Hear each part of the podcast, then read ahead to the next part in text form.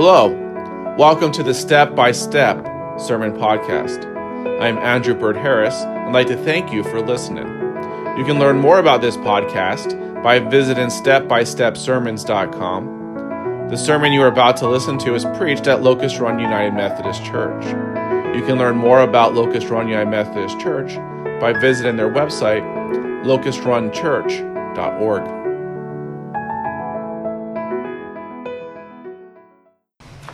Our gospel lesson this morning comes from the Gospel of Luke, chapter 19, verses 28 through 40. After he said this, he went on ahead, going up to Jerusalem. When he had come near Bethphage and Bethany, at the place called the Mount of Olives, he sent two of his disciples, saying, Go into the village ahead of you, and as you enter it, you will find tied there a colt that has never been ridden Untie it and bring it here. If anyone asks you, Why are you untying it? just say, This the Lord needs it. So those who were sent departed and found it as he told them. And they were untying the colt. Its owners asked them, Why are you untying the colt? And they said, The Lord needs it. Then they brought it to Jesus, and after throwing their cloaks on the colt, they set Jesus on it.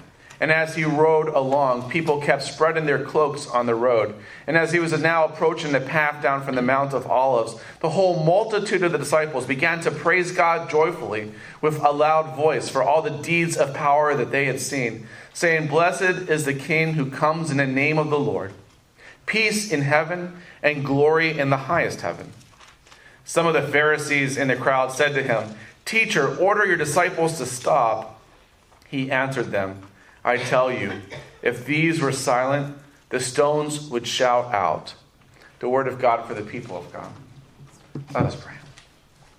Loving and gracious God, as we meditate on your word and hear your word proclaimed, open up our hearts, open up our minds, and let us hear what the Spirit is saying to us this morning. Amen. Being a liturgical nerd is hard. Now, before I explain the hardships of being a liturgical nerd, and you roll your eyes and ask the question if this is the biggest problem you have in your life, I have the wrong job. Uh, uh, I, I, need to probably explain what liturgical means.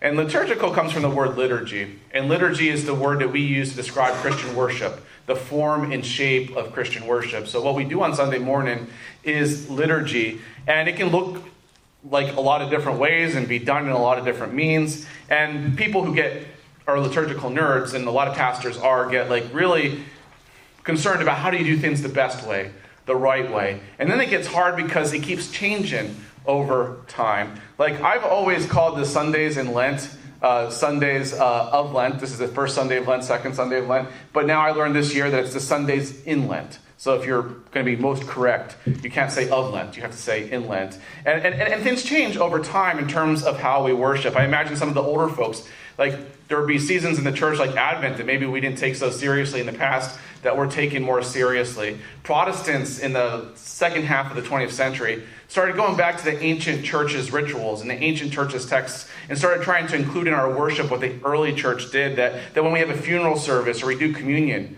you might wonder why do we use the words that we use? Well, they're based on early churches' communion services and early churches' funeral services, and we're trying to connect back to the past as we lead, worship. And, and one of the things that have, have, has changed over time is Palm Sunday.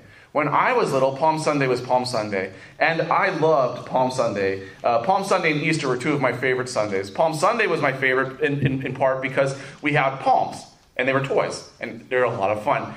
Our palms looked a little different than your palms. We had the long uh, ones, not the ones that actually kind of look like palms. And so you could use them as swords. You could annoy your neighbor with them by tapping them on the back of their neck. There was all sorts of fun things you could do with the palms. And so that was always fun. Uh, Easter morning was fun because I'd go to the sunrise service with my mom, so I didn't have to go to the later service, and then we'd go to Dunkin' Donuts. And so that, that was a lot of fun too. But so two of my favorite Sundays. But Palm Sunday was always Palm Sunday, and it was a lot of fun. And then I go to the seminary, and I go to a church in the Boston area in Somerville, Massachusetts. And they celebrated Palm Sunday in a great way, but they called it Palm Passion Sunday. And they both celebrated Palm Sunday, but also the Passion of Jesus, We'd start out the morning by going to a local park, and we would get a donkey from the Heifer Project, and then we would get a whole bunch of people from the local churches to grab palms, and we'd process down the main avenue of town. They used to process right into the church, but Bringing a donkey into church is a messy affair, so they stopped doing that a long time ago. And so then we would go all the way down to the main square in front of the subway station, and we'd have a Palm Sunday service. And it, was a lot of fun. It was a great witness. Uh, people looked at us really funny because not everyone understood what Palm Sunday is, but it, it, was, it was great. And then we go back to the church for our second worship service, and then we would be focused on the passion of Jesus. And we would have planning meetings, and we'd get into big fights how should we celebrate Palm Passion Sunday? Should it just be Palm Sunday? One person thought Palm Sunday should be Palm Sunday, Maundy, Thursday should be Maundy, Thursday, Good Friday should be Good Friday, and we should not be mixing all of them together the way the pastor liked to do. But the pastor had the final word, and he always said, Look, not everyone's going to come to Maundy, Thursday, not everyone's going to come to Good Friday, and there's a big problem if you're going to celebrate Palm Sunday and Easter and forget everything that happens in between. And it's kind of caused me a problem because sometimes I like to, well, most of the time I do Palm Passion Sunday, and, and the message is either the, the, the, the, the passage, the Passion passage from one of the Gospels, or I preach uh, from one of the Gospels about Good Friday. But then sometimes I think like we should just have Palm Sunday should just be Palm Sunday. And so after a lot of fighting in my head about this, I decided we'll do Palm Sunday this year together. But then I had a, a big question like, what am I going to preach on? I mean, I could obviously preach on praising Jesus, but I just keep thinking about how could they get it so right on Palm Sunday, but get it so wrong the rest of the week? That, that on the one hand, Jesus is welcomed as a king, and Jesus is praised and celebrated, but by the end of the week, the people who are praising Jesus and celebrating Jesus either have abandoned him or might even be in the crowd calling for his crucifixion. And that you have, on the one hand, this beautiful celebration recognizing that Jesus is king. But by the end of the week, this king is being treated in the worst way possible. And, and that's a tension that I've been thinking about as I look at our gospel lesson today. Our gospel lesson uh, is in the 19th chapter of the Gospel of Luke. And it starts with a passage that we read a, a, few weeks ago about Jesus and Zacchaeus. And, and, and, and Jesus has come out of his way to see Zacchaeus. And he's been trying to show the Pharisees that his goal, his mission, is to seek the lost. And so he says that even Zacchaeus, a tax collector, the worst of sinners, is a son of Abraham, and that his purpose is to come to seek the lost.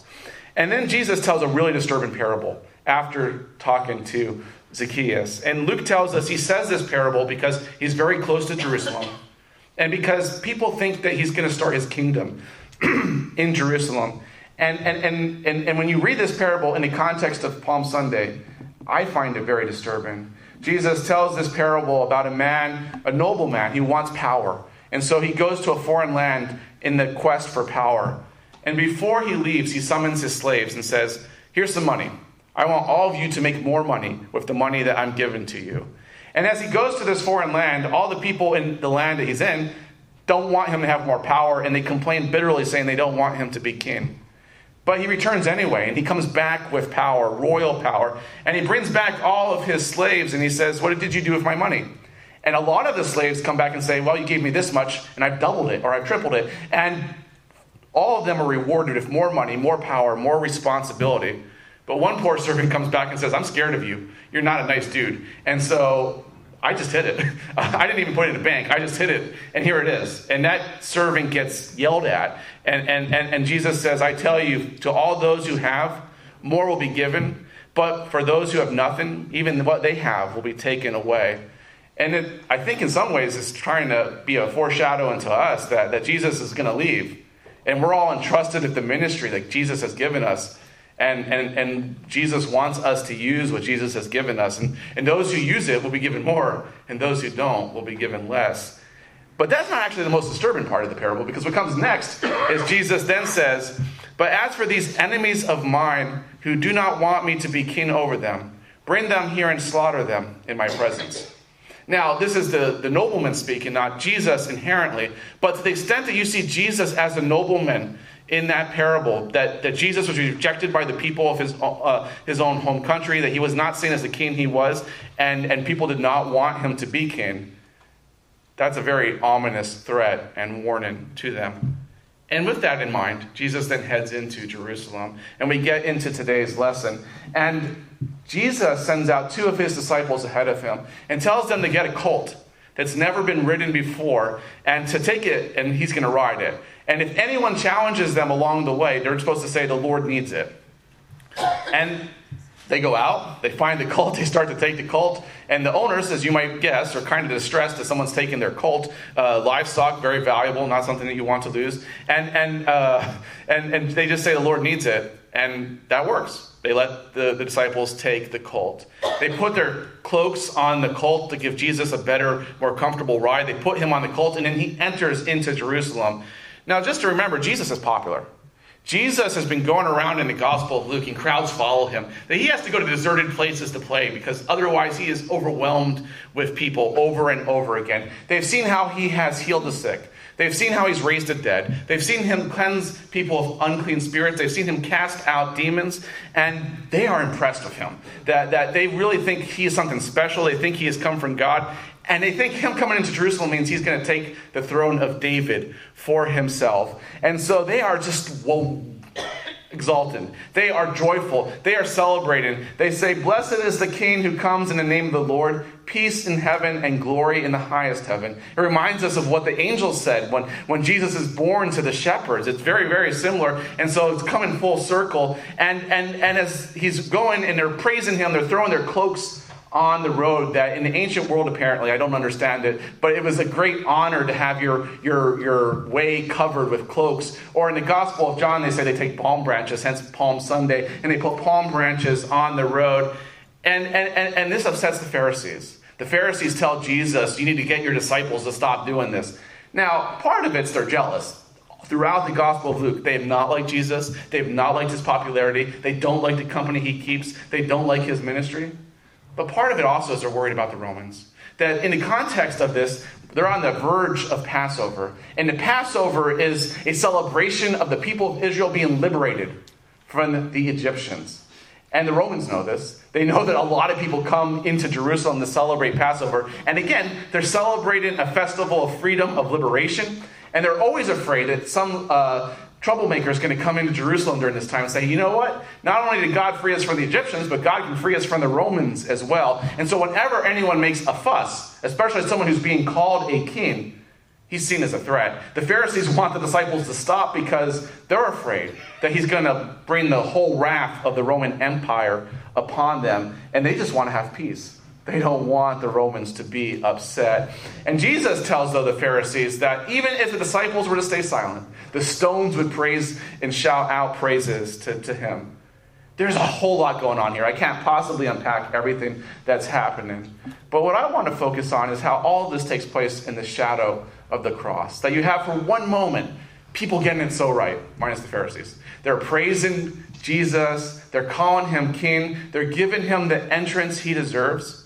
But by the end of the week, they're abandoning Jesus. Some of them might be calling for his crucifixion. And how can you, on one moment, get it so right, and then the next moment, get it so wrong? And honestly, this kind of scares me. That, that, that if they can get it so right in one moment and get it wrong in another moment, that, that maybe we too can do the same. It's humbling.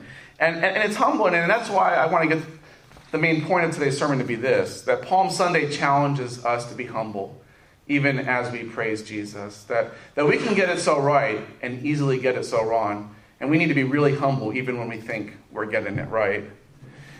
You might wonder why were there palm crosses in the, the second page of your bulletin this morning in the corner. And, and a lot of people, if you have the long palms, like to make crosses out of them. And for me, it captures the tension of Palm Sunday. That on the one hand, Palms are symbols of triumph, of victory in the ancient world. And they were honoring Jesus by using these symbols of victory to cover his path. But then at the same time, they're in the shape of a cross. And the cross reminds us not that, that uh, of, of the, that horrible experience that Jesus has. That crosses in the ancient world were not, not something like we sing a good hymn about them now, but in the ancient world, the Christians did not like crosses. For a long time, Christians would not use crosses in worship. If you go uh, dig up an ancient church, you're not going to find a cross the earliest ones. If you go to the ancient graves of Christians, you're, not, you're going to see a lot of artwork, but you're not going to see crosses. It took a long time for Christians to, to be able to use crosses in their worship because they were horrifying. The Romans used them to terrorize people. They'd put crosses on the side of major thoroughfares, and then they'd put people to die on those crosses. And they wanted a crowd to see what happens to people who go against Rome. And I don't want to, to, to, to bum you out too much, but crucifixion is a horrible way to die. That you have to, to, to either breathe or you have to rest. And over time, it gets harder and harder to breathe and you rest more and more as you get dehydrated and you run out of food, and you basically suffocate to death.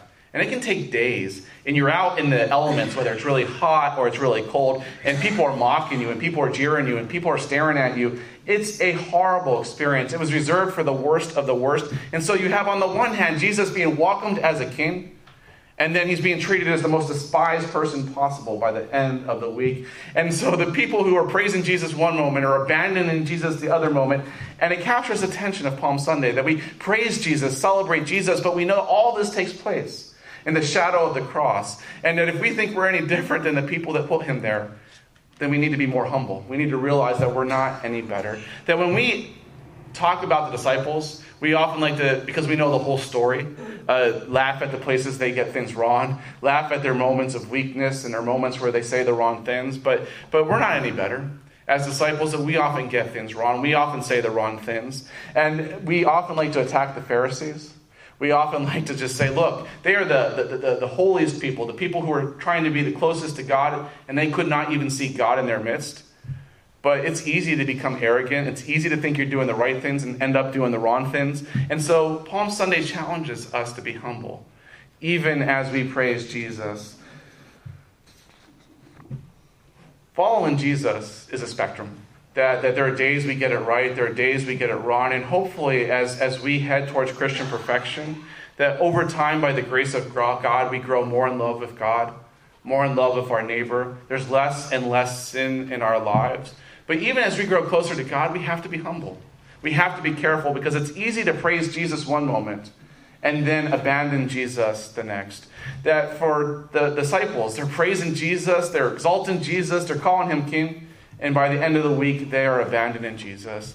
And we often call Jesus Lord, we often call Jesus king. But then, do our actions and our words reflect Jesus' kingship? Do we build our kingdom in God's kingdom? Do we live into God's kingdom, or do we build ourselves and live into ourselves in the kingdoms of this world? On Maundy, Thursday, we're going to talk about Jesus' command to love one another. And that's the one thing Jesus wants us to do. That's the one thing Jesus wants us to be known for. But often that's the one thing we fail at to love one another. That we can praise Jesus in one moment and then be very unloving the next moment. And the challenge for us then on this Palm Sunday is to be humble even as we praise Jesus.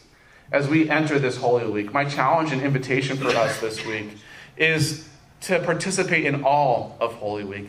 I invite you to come out to Maundy, Thursday. I invite you to join us for Good Friday. And for those of you where that's going to be impossible or difficult to, to do, then I invite you to read the story of the Last Supper from your favorite gospel and to read the Passion of Jesus, the, the, the passages of Scripture that come after uh, the, the Last Supper, and to remember that, that, that Jesus not, is just not only praised as a king, but then Jesus suffers on our behalf, and that it invites us to be humble even as we praise Jesus. Amen.